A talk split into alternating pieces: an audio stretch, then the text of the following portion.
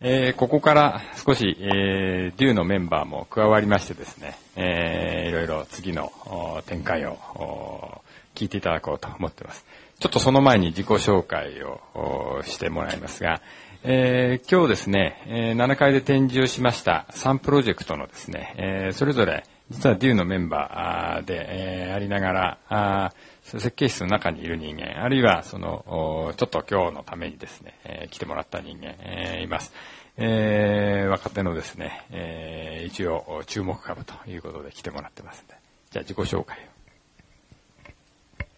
えー、エフエックス プロジェクトという展示している案件があったんですけど、それを担当して、えー、おります、えー、石谷と申します。よろしくお願いいたします。新本社プロジェクトを担当しております加藤です。よろしくお願いします。大阪富国生命ビルを担当しています重松と言います。よろしくお願いします。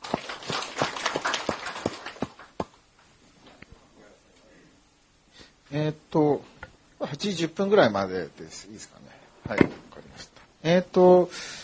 まあ大体あのそれぞれ皆さんプレゼンテーションしたところなので、まあ最初の一巡目はちょっと僕から質問して、その後できれば相互に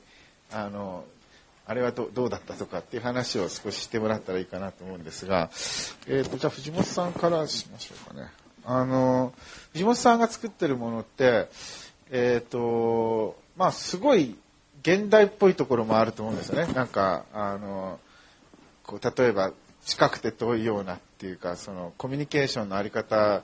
なんかを見てるとすごく今の時代を反映しているようなところもあるし、ただ一方で、まあ、あのご本人ね、あの藤本さん自身も言われているようにすごい普遍性があるっていうか、その昔からあったようにも見えるし、えーとそのふたつでもある意味で矛盾しているわけですよね。そのとても今っぽく見える部分と、あの何か時代を超えて存在するようなものっていうのはこう相反するようにも見えるんですけど、その辺はどういうふうに考えてるのかなとちょっと思ったんですけど。そうですね、いきなり深い質問ですね。えっとね僕の中では、まあ、まずこう昔からのこうすごい建築っていろいろあるじゃないですか。そういうの好きなんですよね、基本的に。この間もエジプトに行った時にあの初めてルクソールのカルナック神殿を見てきたんですけども、まあ何のために作ったのかよくわかんないけども、こう柱がいっぱい立ってて、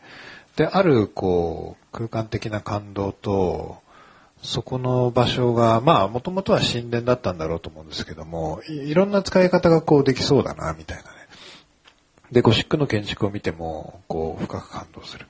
でその時感動するときになんかこうあんまり僕歴史を真面目に勉強してなかったっていうのもあって、自分で自分なりにこう勝手な仮説をこう考えて、仮説なりですね、自分なりのこうこう価値観を発見するようになるべく見たいなと思ってるんですよね。で多分その僕の視点っていうのが紛れもなくこう現代に生きてる僕自身のこう感覚に根ざしているので、古いものを見てすごいなっていう時にそれを正当に歴史的に評価するというよりは、僕なりのまあ現代的というのか比較的個人的というのかの視点でこう再発見したいっていうような思いがまあ結構あるんですよね。だから自分で建築作る時も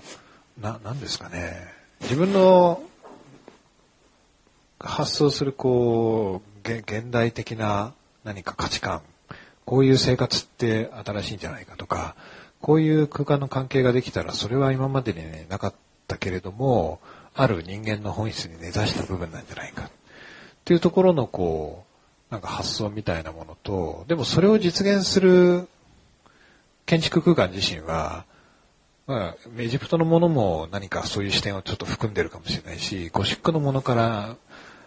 ああ、ゴシックのああいう部分っていうのはなんか今立ち上がってきたらこういう意味を持ってんじゃないかとかっていうですね。なんかこう、時間がゼロになってしまって、いろんなものが浮遊してるような、なんかそんな感覚がちょっとあるんですよね。で、最終的に作りたいものっていうのが、こう、まあ今現代出来上がった時に、ある意味をまあもちろん持っていて、でもまあせんねんごぐらいになった時になんか全く違う人が勝手にこう解釈してくれるようなですね、なんかそういうパワーを持ったものになってほしいなっていうような思いもあって、それらのこういろんな思いが混ざってる中である、まあ、矛盾というか融合みたいなものが起きてくるのかなと思いますね。ただまあ僕プリミティブフューチャーっていう言葉は最近ずっと使ってるんですけども、やっぱ建築ってこう人間が使うものじゃないですか、どこまで行っても。で、人間って制度はいろいろ変わるけれども、例えば身体的な部分とか快適さみたいなものっていうのは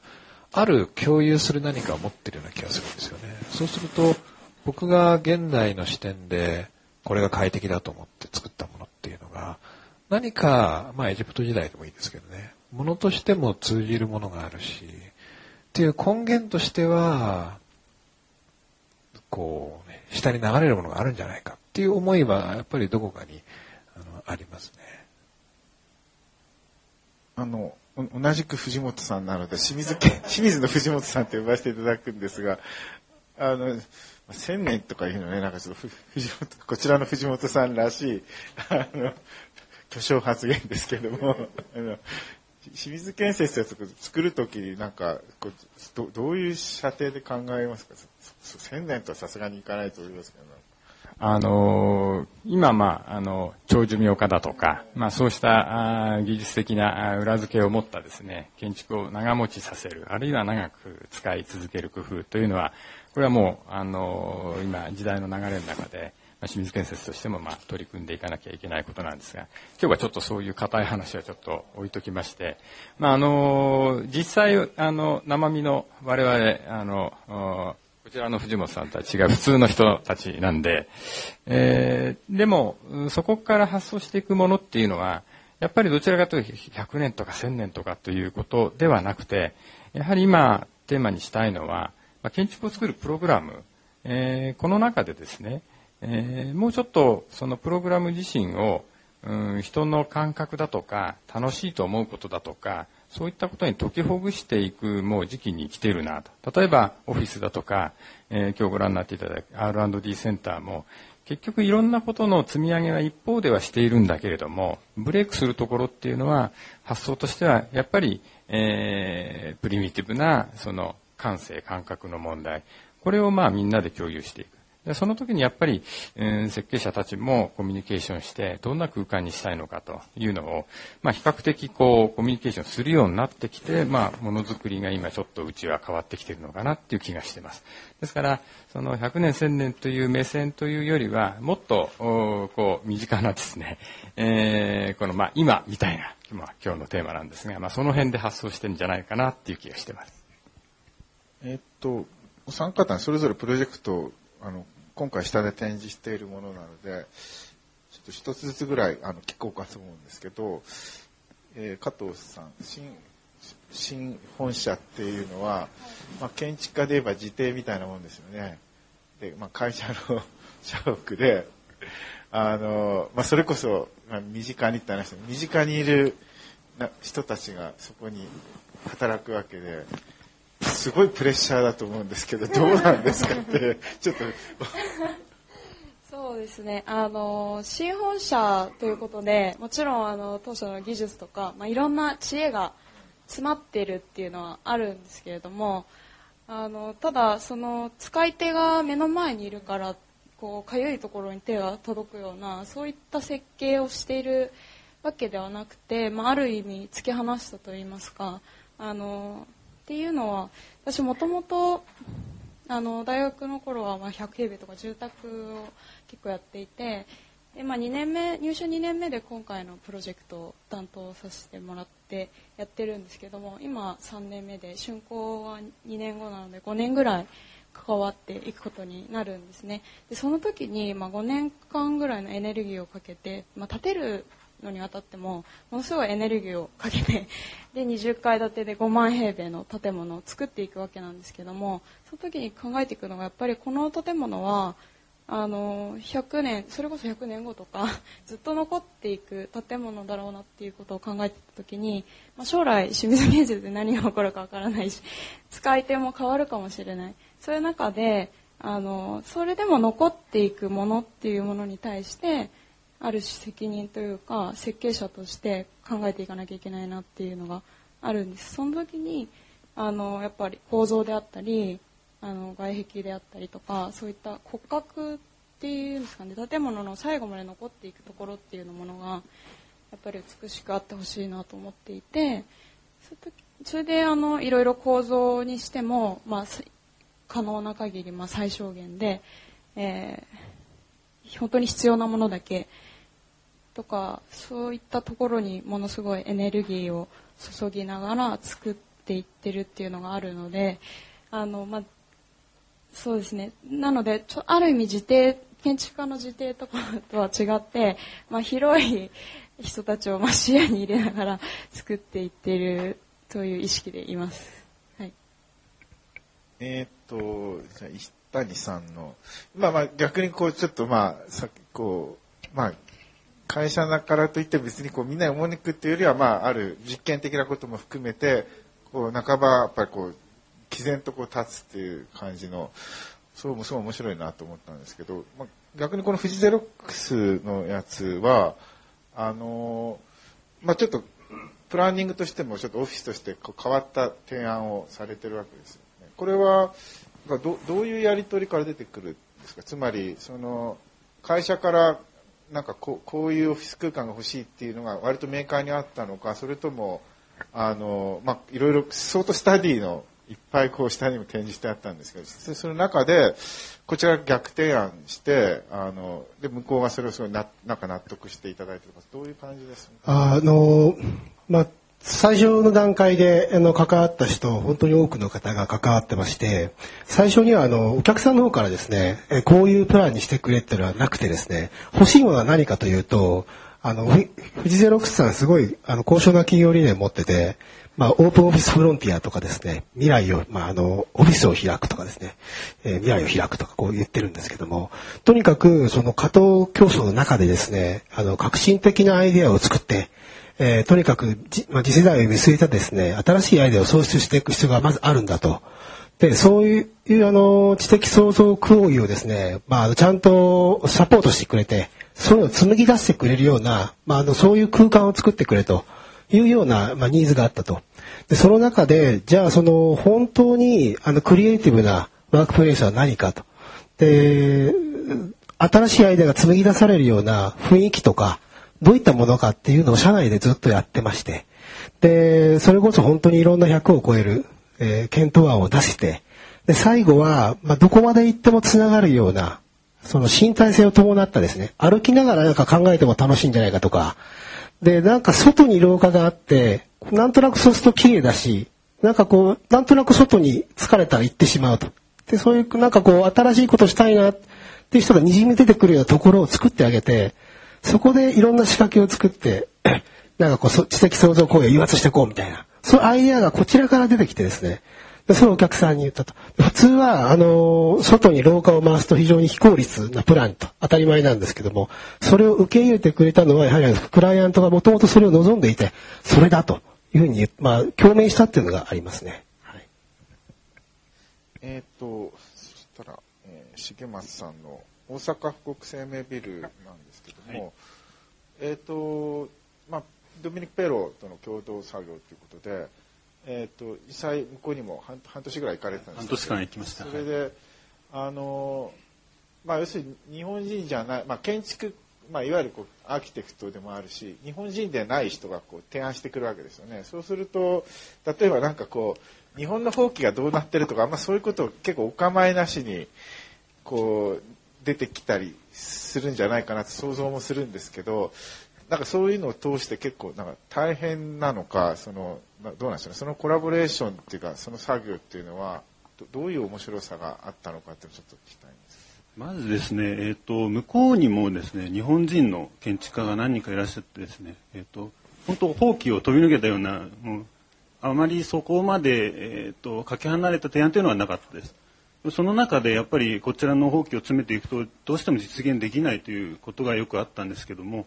まあ、そこは柔軟に、えー、ペローさんがですねそれができないならこういう形じゃないかという、まあ、柔軟に対応してくれたということですごくコラボレーションがや り, やりやすかったです。で特に一番そのコラボレーションで密にやったというのがあの素材の探求ということなんですけども、あの地下街から地上につながる部分のアトリウム、あそこをもう生命を感じるような空間にしたいということで、徹底的に素材を追求したんですね。でそれはまあ建築やってない専門、建築が専門じゃない人も一番敏感に感じるのが素材だと思ってまして、でそれをものを実際ですね、モックアップを作ってみたりとかサンプルを見ることで、まあ、言葉を超えたといいますか、ものを見るとやはりこれはいいよね、これ悪いよねっていうのを分かり合えるっていう、そういったものが、えー、とても印象的で、えー、ととても、まあ、サンプルを作ったりとかモックアップを見たりというのは結構大変な作業なんですけども、やっぱり一番分かりやすく言葉じゃ分からないことも通じ合えるという感覚があります。でその中でも僕が最近面白いなと思ったのは、単に物の力だけに、えー、と頼るんじゃなくてですね、その周囲の、えーまあ、日の移ろいだったりだとか、そういった周囲の周りの建物の環境だったりとかいうのを、えーとまあ、生かすというか、それを利用して新しい素材に見せるという、そういった、えー、取り組みをペローと一緒にしたのがとても印象的で楽しかった部分であります。はい。えーと、ここから少し互いに質問してコメントって欲しいかなと思うんですが、藤本さんからもあの先ほど下で展示もざっと見て、あのコメントあるいはなんか質問いただければ。そうですね。僕まああの僕のプレゼンの最初にあのあの気迫に圧倒されたと言ったんですけれども、同時にすごいあの共感できるところもあって。それはあのまあみっつのプロジェクトとも結構でかい、規模がでかいので、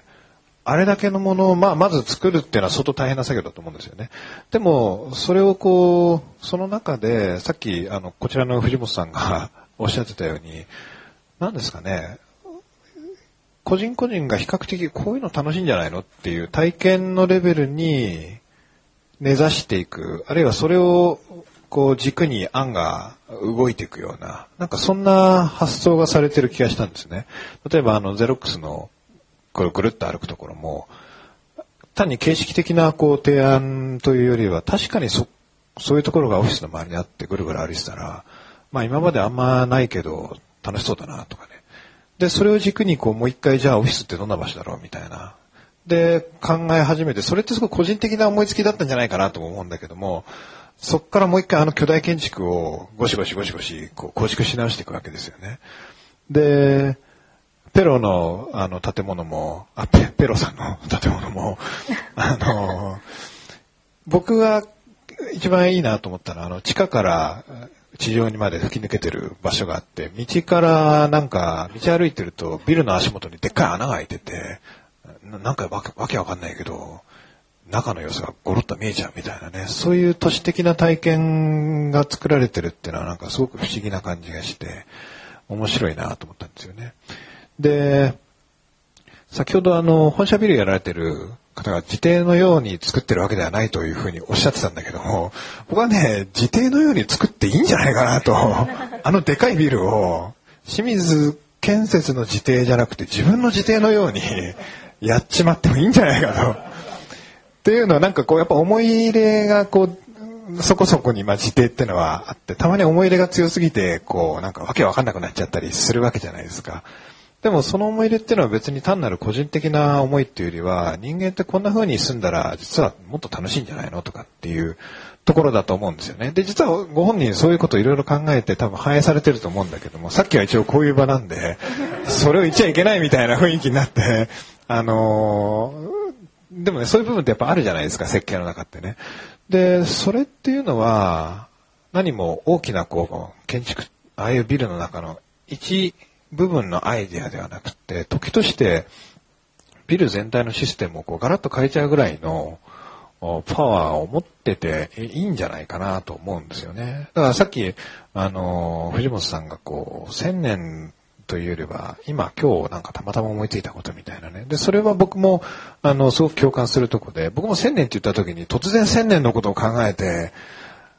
次のせんねんはこれだみたいな感じがあんまりなくって、これって面白いんじゃないのって今日思いついたその思いつきがせんねんごの人にも本当になんか面白いことだったら